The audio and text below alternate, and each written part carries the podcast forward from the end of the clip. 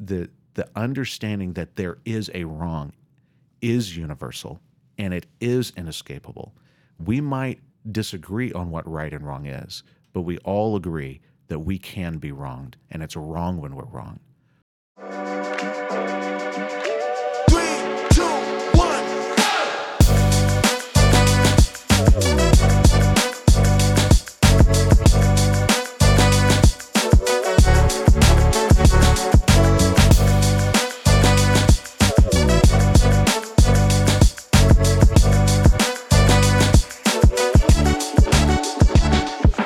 Morning, Rick. On this first day of spring, it's not feeling like spring in this room where we're recording, where I think it is about 47 degrees and I'm shivering uncontrollably. But uh, I've got some hot coffee, so hopefully it's not uh, apparent from my voice. I saw a great meme. I saw a great meme this morning. It's uh, it's based on uh, Lord of the Rings, and it was it, it was a it was a couple of hobbits, and they're like, "What about Second Winter?"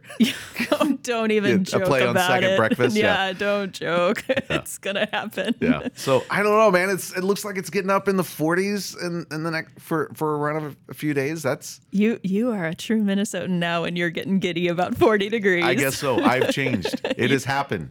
It has happened. Yeah. Well, we're glad it's happened, but uh, spring will come soon enough. It always does.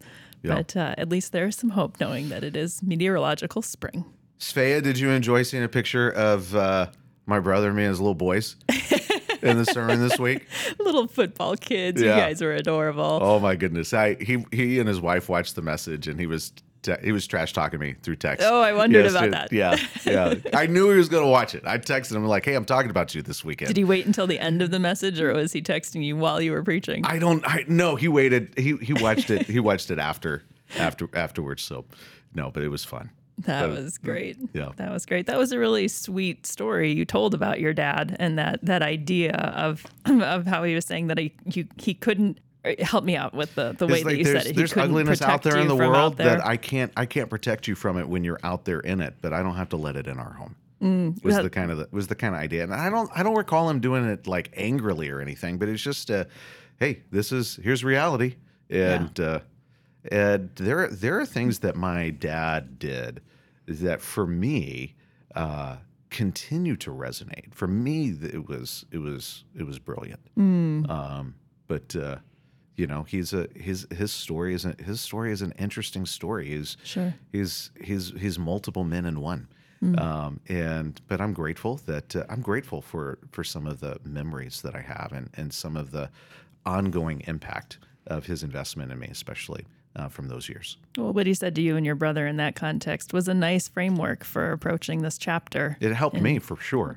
Absolutely. for recognizing that there is all kinds of stuff out there, uh, you know, in the metaphorical out there that uh, that may represent a threat to us, but we can focus on being good to each other uh, within the family of Christ and to, Yeah. to adopt a healthy mindset in the way that we look out the window, so to speak. For those who are um, who are doing a First Peter small group and their small group watches maybe a video that I that I make for small groups each week, I think one of the things that I mentioned is you know Rick Warren is famous for saying uh, "hurt people hurt people."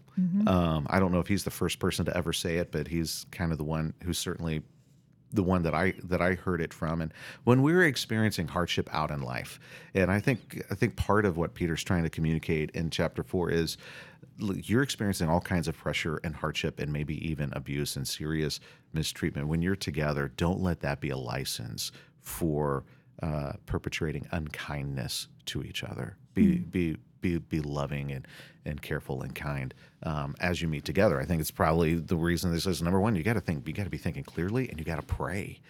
Um, it starts starts with that, and then and then we're going to love each other in a way that covers all kinds of all, all kinds of sin, and we're going to be hospitable with each other. We're not going to complain about it, Yeah. and we're going to serve each other. Um, so yeah, I think it's I, I, I think that I think Peter was incredibly insightful and hyper aware and very pastoral and and how he was writing this letter and addressing people in their very real uh, very real circumstances that were challenging. Yeah. So I want to start with a question that came in that was a, a, a good question about the text in this mm-hmm. one. And I think you you do answer it in the message, but it might be just needing to take a little bit of a perspective shift.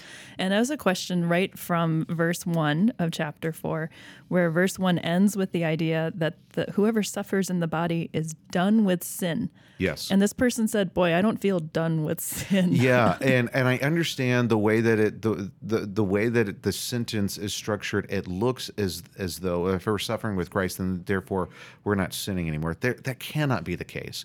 And remember, um, we're we can't just read a sentence in isolation. Let's read that verse in light of all the other verses in First Peter. He's already told us uh, in a or earlier that uh, we need to get rid of certain sins like malice and envy and deceit and gossip and and all of that. So Peter's not writing to them uh, with the understanding that they don't sin anymore or the under, or that they should no longer be sinning anymore.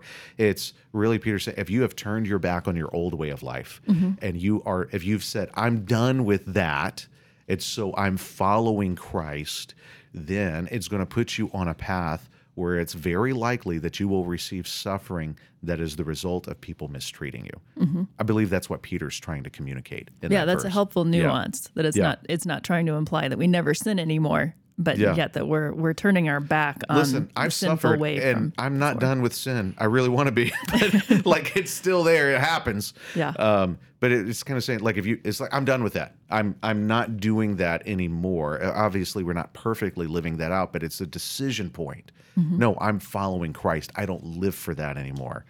So you've made that decision. That's why you're suffering. That's what Peter is bringing it into context Mm-hmm. for his original readers. And isn't it fascinating that that when you do make a life change, um, I'm trying to think of a, a, a, somewhat less charged example, but let's say that uh, you've hung out with a lot of people where your habit is to uh, to go out eating and drinking most nights. Yeah, let's and- let's use what let's use the example that that Peter used. He said, "Listen, you used to be involved in in uh, debauchery and orgies and lust and drunkenness and all kinds of reckless and wild living, which you used to do, right?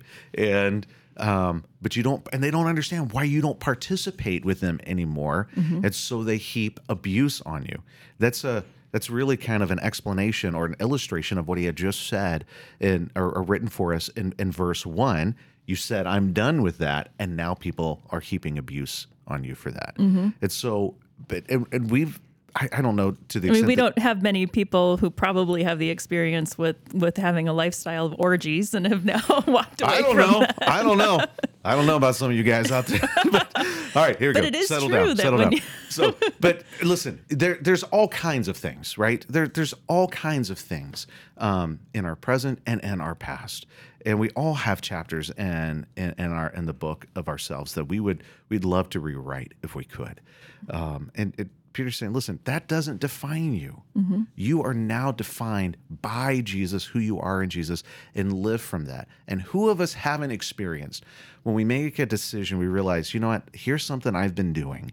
And I've been it's been something that I've done in my social circle and mm-hmm. I realize I don't I can't I can't follow Christ and do that anymore. So I'm going to stop doing that. And people don't like feeling judged. When you say Right. I'm not doing that anymore, people don't like feeling judged. Right. Well, it's kind of two part. They they can be upset that you've left them, that you've abandoned them, that you're no longer That's in right. fellowship with them in that. But then they're also upset because of that implication of That's right. of there must be something that you think now is wrong in what we're doing. So don't be afraid of that. So let's let's say you're in let's say you're in a you're you're in a let me just use a kind of a classic old school kind of churchy example. Let's say you're in a prayer group and you're realizing our prayer group loves to gossip. We're doing a whole lot of gossip, and you just say, "Listen, guys, um, I." I've just I've just been feeling convicted about this and, and I realize I have been gossiping and I want to apologize to you that I have been gossiping and I want you to know that I don't I'm, I'm not going to do that anymore. Well, you haven't made it about them. You've you just own it and you made that about about you. Mm-hmm. But if they're they realize that they do it too, and if they throw some shade at you or they throw heat back at you because they don't like being exposed for their sin, that's not your fault. You haven't done anything wrong. Don't be don't be afraid of that. You just might have to navigate that and navigate it in the same way that Jesus would, mm-hmm. with gentleness and gentleness and humility. Yeah. Um, so yeah, everybody's going to have to face those kinds of things. So, verse 4 said that they're surprised that you don't join them in their reckless, wild living and they heap abuse on you. Yeah. Just kind of acknowledging this is the reality of, of what happens when you do turn away from other people to follow Jesus. Uh, I loved the, the phrase that you had about salvation is free, but it may cost you. Absolutely. And this is one of those costs It of is a cost. following It might cost friendships, and not because not because we say we're done with you as a person, but they're responding hostilely to the to the path that we're trying to walk, and we can't follow Jesus and also join them in what they're doing. And so there has to be basically a necessary ending to that relationship. Mm-hmm. That is one of that's one of the costs.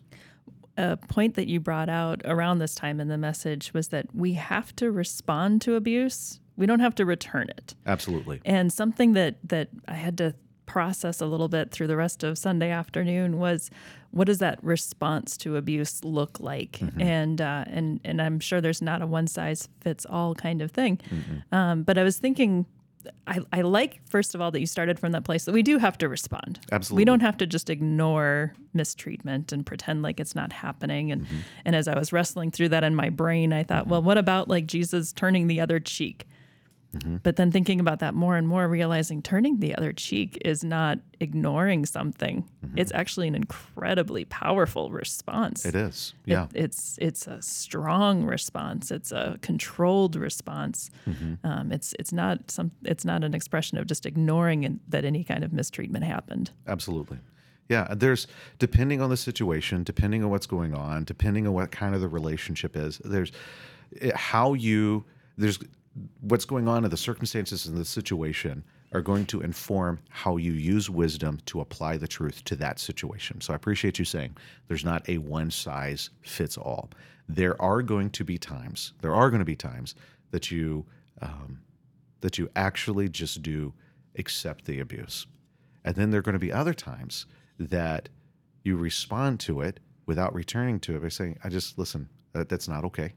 You're going to draw a boundary. You're not going to fight the other person back. You're not going to you're not going to try to harm them or try to wound them. You're not going to go for revenge, but you're going to you're going to draw a boundary and maybe you're going to remove them from your life or you're going to distance yourself from them. There are all kinds of ways that that could be expressed, but there are many different ways to respond and respond well um, without returning it. Yeah, we're not going to repay evil from evil from the last chapter. Absolutely. No, we're not going to we're not going to do that. And Paul says something similar in Romans 12 about not repaying evil for evil, but leaving it to the wrath of God. That's You know, right. Mm-hmm. allow God to be the one to deal with that, but our response can can be within that vein of being an ambassador for Jesus. Paul provides us so many examples of how how to how to respond without without returning. We think about the time that he was being uh, beaten, and he made sure that those who were beating him knew that he was a Roman citizen, and so that they would stop um, because they were violating the law, and he used that to his advantage. But certainly. Um, maintain Christ likeness in that scenario. There was a time that uh, Agabus came to him and said, Listen, God has told me if you go back, they are going to. He took off his belt and he wrapped it around Paul's hands. They're going to bind you, they're going to beat you, it's going to be horrible for you. And Paul said, Yeah, you're right. That is going to happen, but I'm still going to go. Right? I'm. I know that. I, I know this is going to put me in a hard spot. I know this is going to result in something very uh, perhaps tragic for me, but I'm still going to do it anyway because I want to represent Christ uh, to to my fellow Jews. Uh, when when Paul uh, was before uh, was before Felix and, and, and Agrippa, he could have gotten out. He could have gotten out of prison, but he continued to work the judicial system purposefully and strategically to maintain his incarceration, knowing that he would get him kicked up to a higher court, knowing that it would take him to Rome, continuing to put himself in a harder situation so that he could represent Christ uh, to, to others. And so there are times that you're going to respond to abuse in a way that ends it. There's a time that you're going to respond to abuse that doesn't end it, and you're going to leverage wisdom in that moment to know what to do. So um, I don't know if I went a little bit uh, down a rabbit trail there. So help help bring me back on on topic. Well, the where I was going to go next, though, was in this idea of other ways that that our faith in Jesus can cost us, And, and Yeah. you piqued my interest when someone is maybe seeking to be baptized and their family is not on board with that either. for absolutely. Their maybe maybe it was the case of someone whose parents baptized them as an infant, and Yeah. now they feel like if they're getting baptized as an adult, that that's disrespectful to their family. Um, that's just one Yeah, one it- illustration Our of church this. is our church is full of people who have stories about relational rifts over getting baptized as an adult Mm-hmm. because they were baptized as an infant. Yeah. I know it's a little bit of a rabbit trail itself, Mm-hmm. but can you just say something to someone who's maybe considering being baptized and this is a fear that they have that, Yeah. you know, how is this going to be received by my family? Number one, I, I this what you're talking about is real. What you, what you're feeling is real and it's understandable. Um, and if you were if you were baptized as an infant and you have since come to faith in Christ on your own and you want to publicly um, celebrate that and represent that and obey Jesus and, and getting baptized as a believer, I would encourage you that number one, your disposition to you to your mom and to your dad who had you baptized is just to say thank you. It's just to let them know how much you appreciate that they uh, they wanted to start you out in faith, uh, that they wanted to express their appreciation to God for you, that they that they wanted you to grow up in a way uh, that you would follow Jesus as well. And so I'd encourage you to to start with a disposition of gratitude and humility towards your mom and dad for that. And then to assure them everything that you hope for me has been realized. I am choosing to follow Jesus for myself. And I want you to know that by me getting baptized is not a repudiation of what you did, it is the culmination of what started on that day. And so that does not mean, even if you're able to articulate it in that way, which I believe is true, if you're able to articulate it in that way uh, that's that's that's clear and understandable, it does not guarantee that the loved one that you have in mind that they're going to respond the way that you want them to respond. They still may respond uh, in a way that's painful for you. How we engage others is not a guarantee of how they're going to re- respond to us. You just love them and you be honest and you be gracious. Uh, you be all of those things. Never let someone else be a reason for you not following Jesus. Well, thank you for going down that that particular rabbit trail a little bit because I think from the principle that you pulled out of this text that our allegiance to Jesus may cost us. Well, I shouldn't say may cost us; it Right. will cost Jesus us. Jesus used strong language, didn't he? Yeah, yeah. It, it, um, and and I think it's one thing to be prepared to feel mistreated or feel abuse from the secular world or for people who reject Jesus. I think it can be that much more painful when we feel it from people who are close to us, who are also followers of Jesus. We we often don't have our guard up, or we're, we're not ready for those kinds of attacks. And and so this kind of a scenario of someone who wants to follow Jesus through baptism, but uh, maybe feeling hurt from their family is a deep pain. It's a deep pain and it gets messy and a hurry when we're talking about people in our family and people in our homes. Mm. Yeah. Well, speaking of messy, Okay. this is the church's messy podcast, That's right. So That's we we can are. talk about some messy topics. Uh, you got uh, right on the edge of being a little messy with some Greco-Roman culture in this Oh sermon. yeah, I battled. There's some. There's a, there's a quote from Demosthenes that I can't say his name right without fumbling. Demosthenes and uh, and Horace that I wanted to share. And uh, the Horace one, I was even going to put up redacted, but at the end of the day, I was just too. I was too embarrassed. And let me just say this: uh, it was. It was a grotesque way of life for a lot of people, and it was abusive. It's abusive. And and listen i wasn't being creative. I'm telling you it was objectification and entitlement to other people's bodies. Could you imagine could you imagine living in a society where other people felt entitled to your body? No, no, That was the Greco- absolutely abhorrent. that was the greco-roman world It was just all about power, wasn't it? oh yeah The person in power had rights over anyone else underneath them. power is at the core and you know right now um, sexual abuse scandals are uh, they continue to be in the news i don't know if anybody's seen the movie she said and it chronicles the harvey weinstein case there are uh, uh, um, I think you've seen the movie Women Talking. I haven't yet seen that. I haven't geared myself up emotionally Yeah. uh, to what I've se- I watched. She said, but I haven't geared myself up emotionally yet to watch uh, Women Talking Yeah, it was a powerful movie. there are there are uh, stories tragically inside the church world of, of of sexual abuse and scandal, and it's almost always tied to positions of power. And there is, you know, God intended, God intended for power and authority to be deployed as a blessing for people. Uh, God intended for folks to have power and authority and to use it to bless others. And I think it was G.K. Chesterton. I could be wrong on this, but I think it was G.K. Chesterton who said that basically original sin is the it's the one thing in the Bible that we can prove hands down to everyone. Hmm. And just look at how power and authority is so often abused. Mm-hmm. And it's uh, there are examples of it being used well, but there are too many examples of it being used um, for self indulgence and the exploitation of others.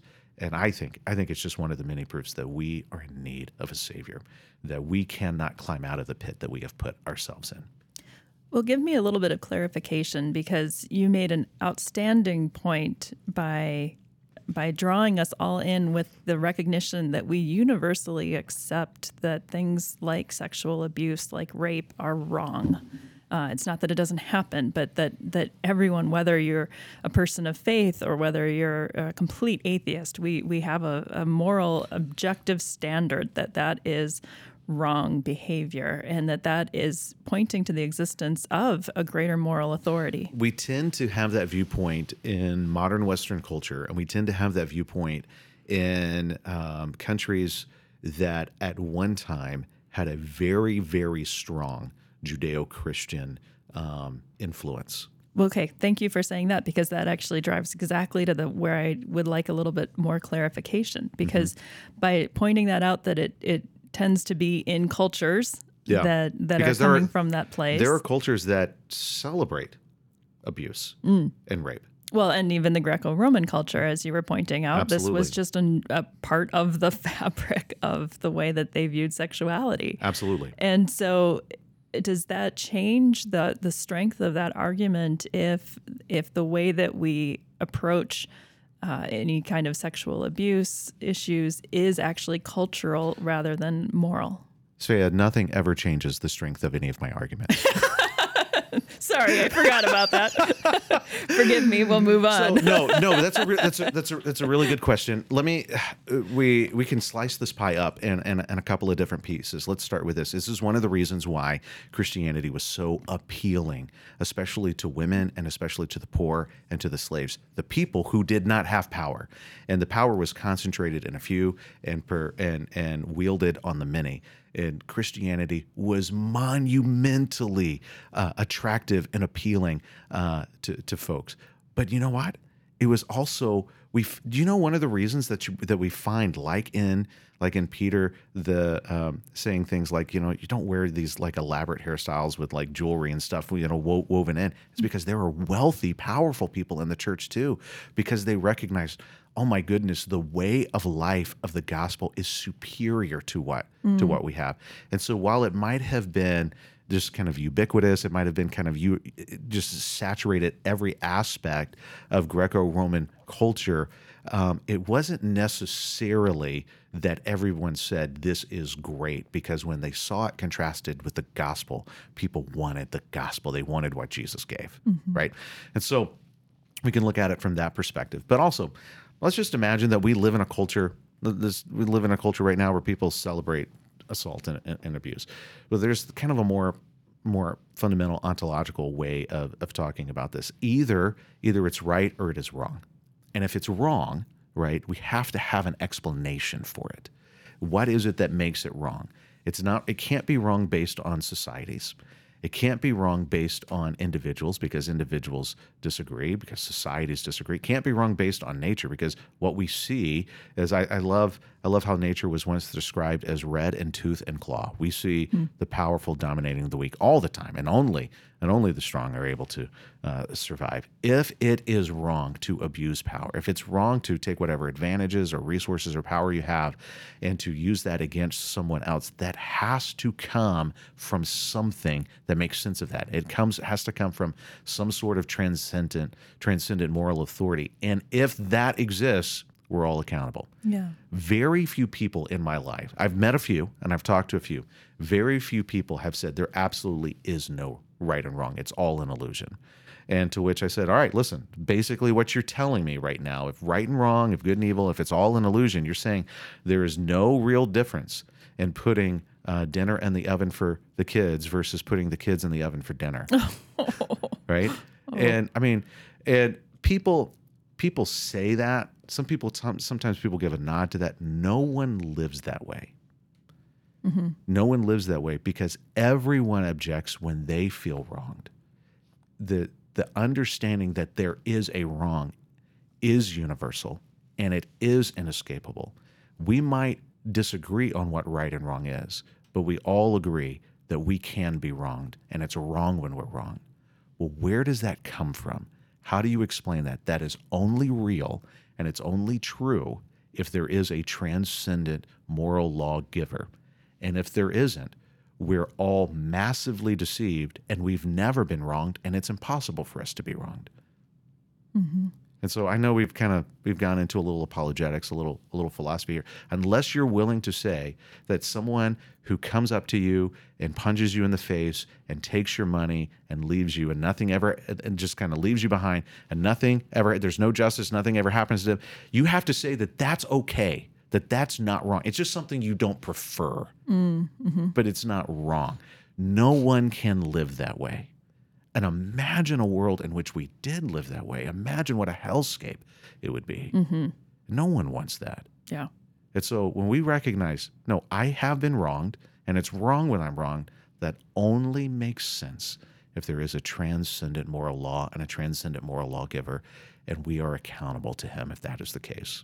And there is one, and his name is Jesus. Hmm. But he loved us so much that he said, I'm going to take on what it means to be you.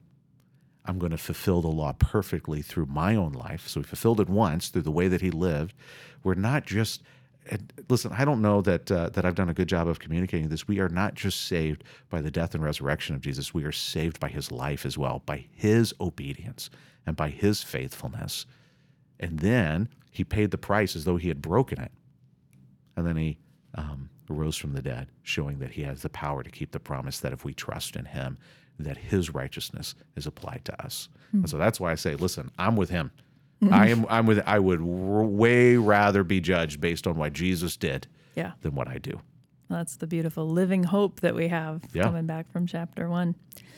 So, the middle section of this passage, verse seven and eight and, and nine, also give us some really nice practical steps to take in the way that we engage the community around us. Uh, from verse seven, about halfway through, therefore be alert and of sober mind so that you may pray. Above all, love one another deeply because love covers over a multitude of sins. Offer hospitality to one another without grumbling. That's right. love that he had to add the Yeah. without grumbling. clearly, some people. Clearly, some people were grumbling. Yeah. Yeah. Yeah. Well, they had a high standard of hospitality in their culture too. It wasn't even just inviting people over for a party, but Mm. uh, but the expectation that you would house and feed people uh, Yeah. if they came to you. If you have ever been invited into the home of someone um, in, uh, man, in, in from an African country or from a Middle Eastern country, or if um, either you're over you're overseas and you're there, or if you are invited into the home of someone who comes from that culture, be prepared to enjoy yourself. Mm. It is fantastic. They do hospitality well. way better than I do. Way better than way better than our culture. Like I'm from the South, and we talk about Southern hospitality, and it's great, but it doesn't. It doesn't. I, one of the greatest experiences that I've ever had was being invited into the home of a Muslim family from Afghanistan. It was awesome. It was awesome. And I just thought, oh my goodness, do I have something to learn from you? And it helped, it really helped for me, the New Testament to come alive, to really see um, what's being talked about in Yeah. hospitality. Lovely. I've Yeah. had similar experiences in Africa. It's it's humbling Isn't it? how, how they can extend such incredible generosity and hospitality. Yeah. Yeah. Um, but from verse 8, there's one of these famous verses that a lot of people know, even people who don't know a lot of scripture have maybe heard this idea of love covering over a multitude of sins. Yeah. Could you maybe just explain that a little bit more? Because I think that's a verse that's often misapplied. Yeah, I might do an, an adequate job on on that, but let me let me give you um, let me give you the best that this is what this is what atoning is. It's covering over, and this is what Jesus has done for us. His blood covers over our sin and the consequences and the death uh, that comes with it. And it's really driven by, it's really driven by love. And so when we love someone and we forgive them, we're going to say, I choose not to look on that. I, I'm, I'm, I'm covering. I'm covering over that. I'm choosing to overlook that. And and sometimes the way that plays out practically in relationship is maybe you're doing something that's annoying me. I'm just not even gonna I'm not even gonna acknowledge it because big deal. Or maybe maybe you maybe you you're doing something that else that's maybe more intense than than annoying, but but I love you and I know the things that you're carrying and and I don't have to speak to every little thing. I just choose to overlook it because because I love you and, and you overlook things about me because because you love me. That's a that's a beautiful thing. And I hope everybody gets to experience those kinds of friendships, those kinds of relationships. Mm-hmm. But it's but it's also saying when I've covered over it, it's done. Mm. It is settled. And one of the reasons that gossip is so nasty is because gossip keeps uncovering it. Mm. It keeps mm-hmm. pulling the covers back and say, let's talk about that. Let's bring that up again. And that's just not what love does. Love covers over it and it keeps it covered permanently. We don't have to look on that anymore. Mm. Once it's dealt with, it's done. That's right. I remember I've I, I don't know if I've told this story. I think I've told this story before, but uh, I once set my father-in-law's house on fire. Not my What? not my greatest moment. What happened? I don't want to talk about it. Let's keep that covered. But uh, in the aftermath, I was sitting on the couch, and have you ever just wanted to be invisible? yes. I'm just, I'm just like feeling like, like the king of morons, and dear. and you know everything for insurance, everything's fine, but it's just not my great, not my greatest moment, and. um and I'm sitting on the couch and I just, I'm trying not to bring any attention to myself. I just want to be invisible. I'm not talking. And my father in law sat down and he's like, Hey, listen, I don't want you to hang your head. I kind of wish the whole house had burned down. I would enjoy building a new one. It is no big deal. We're never going to talk about it again. Wow. Do you know the only person who ever talks about it You? is me? Yeah. No one else brings it up. Wow. No one does. What a gracious response. Yeah.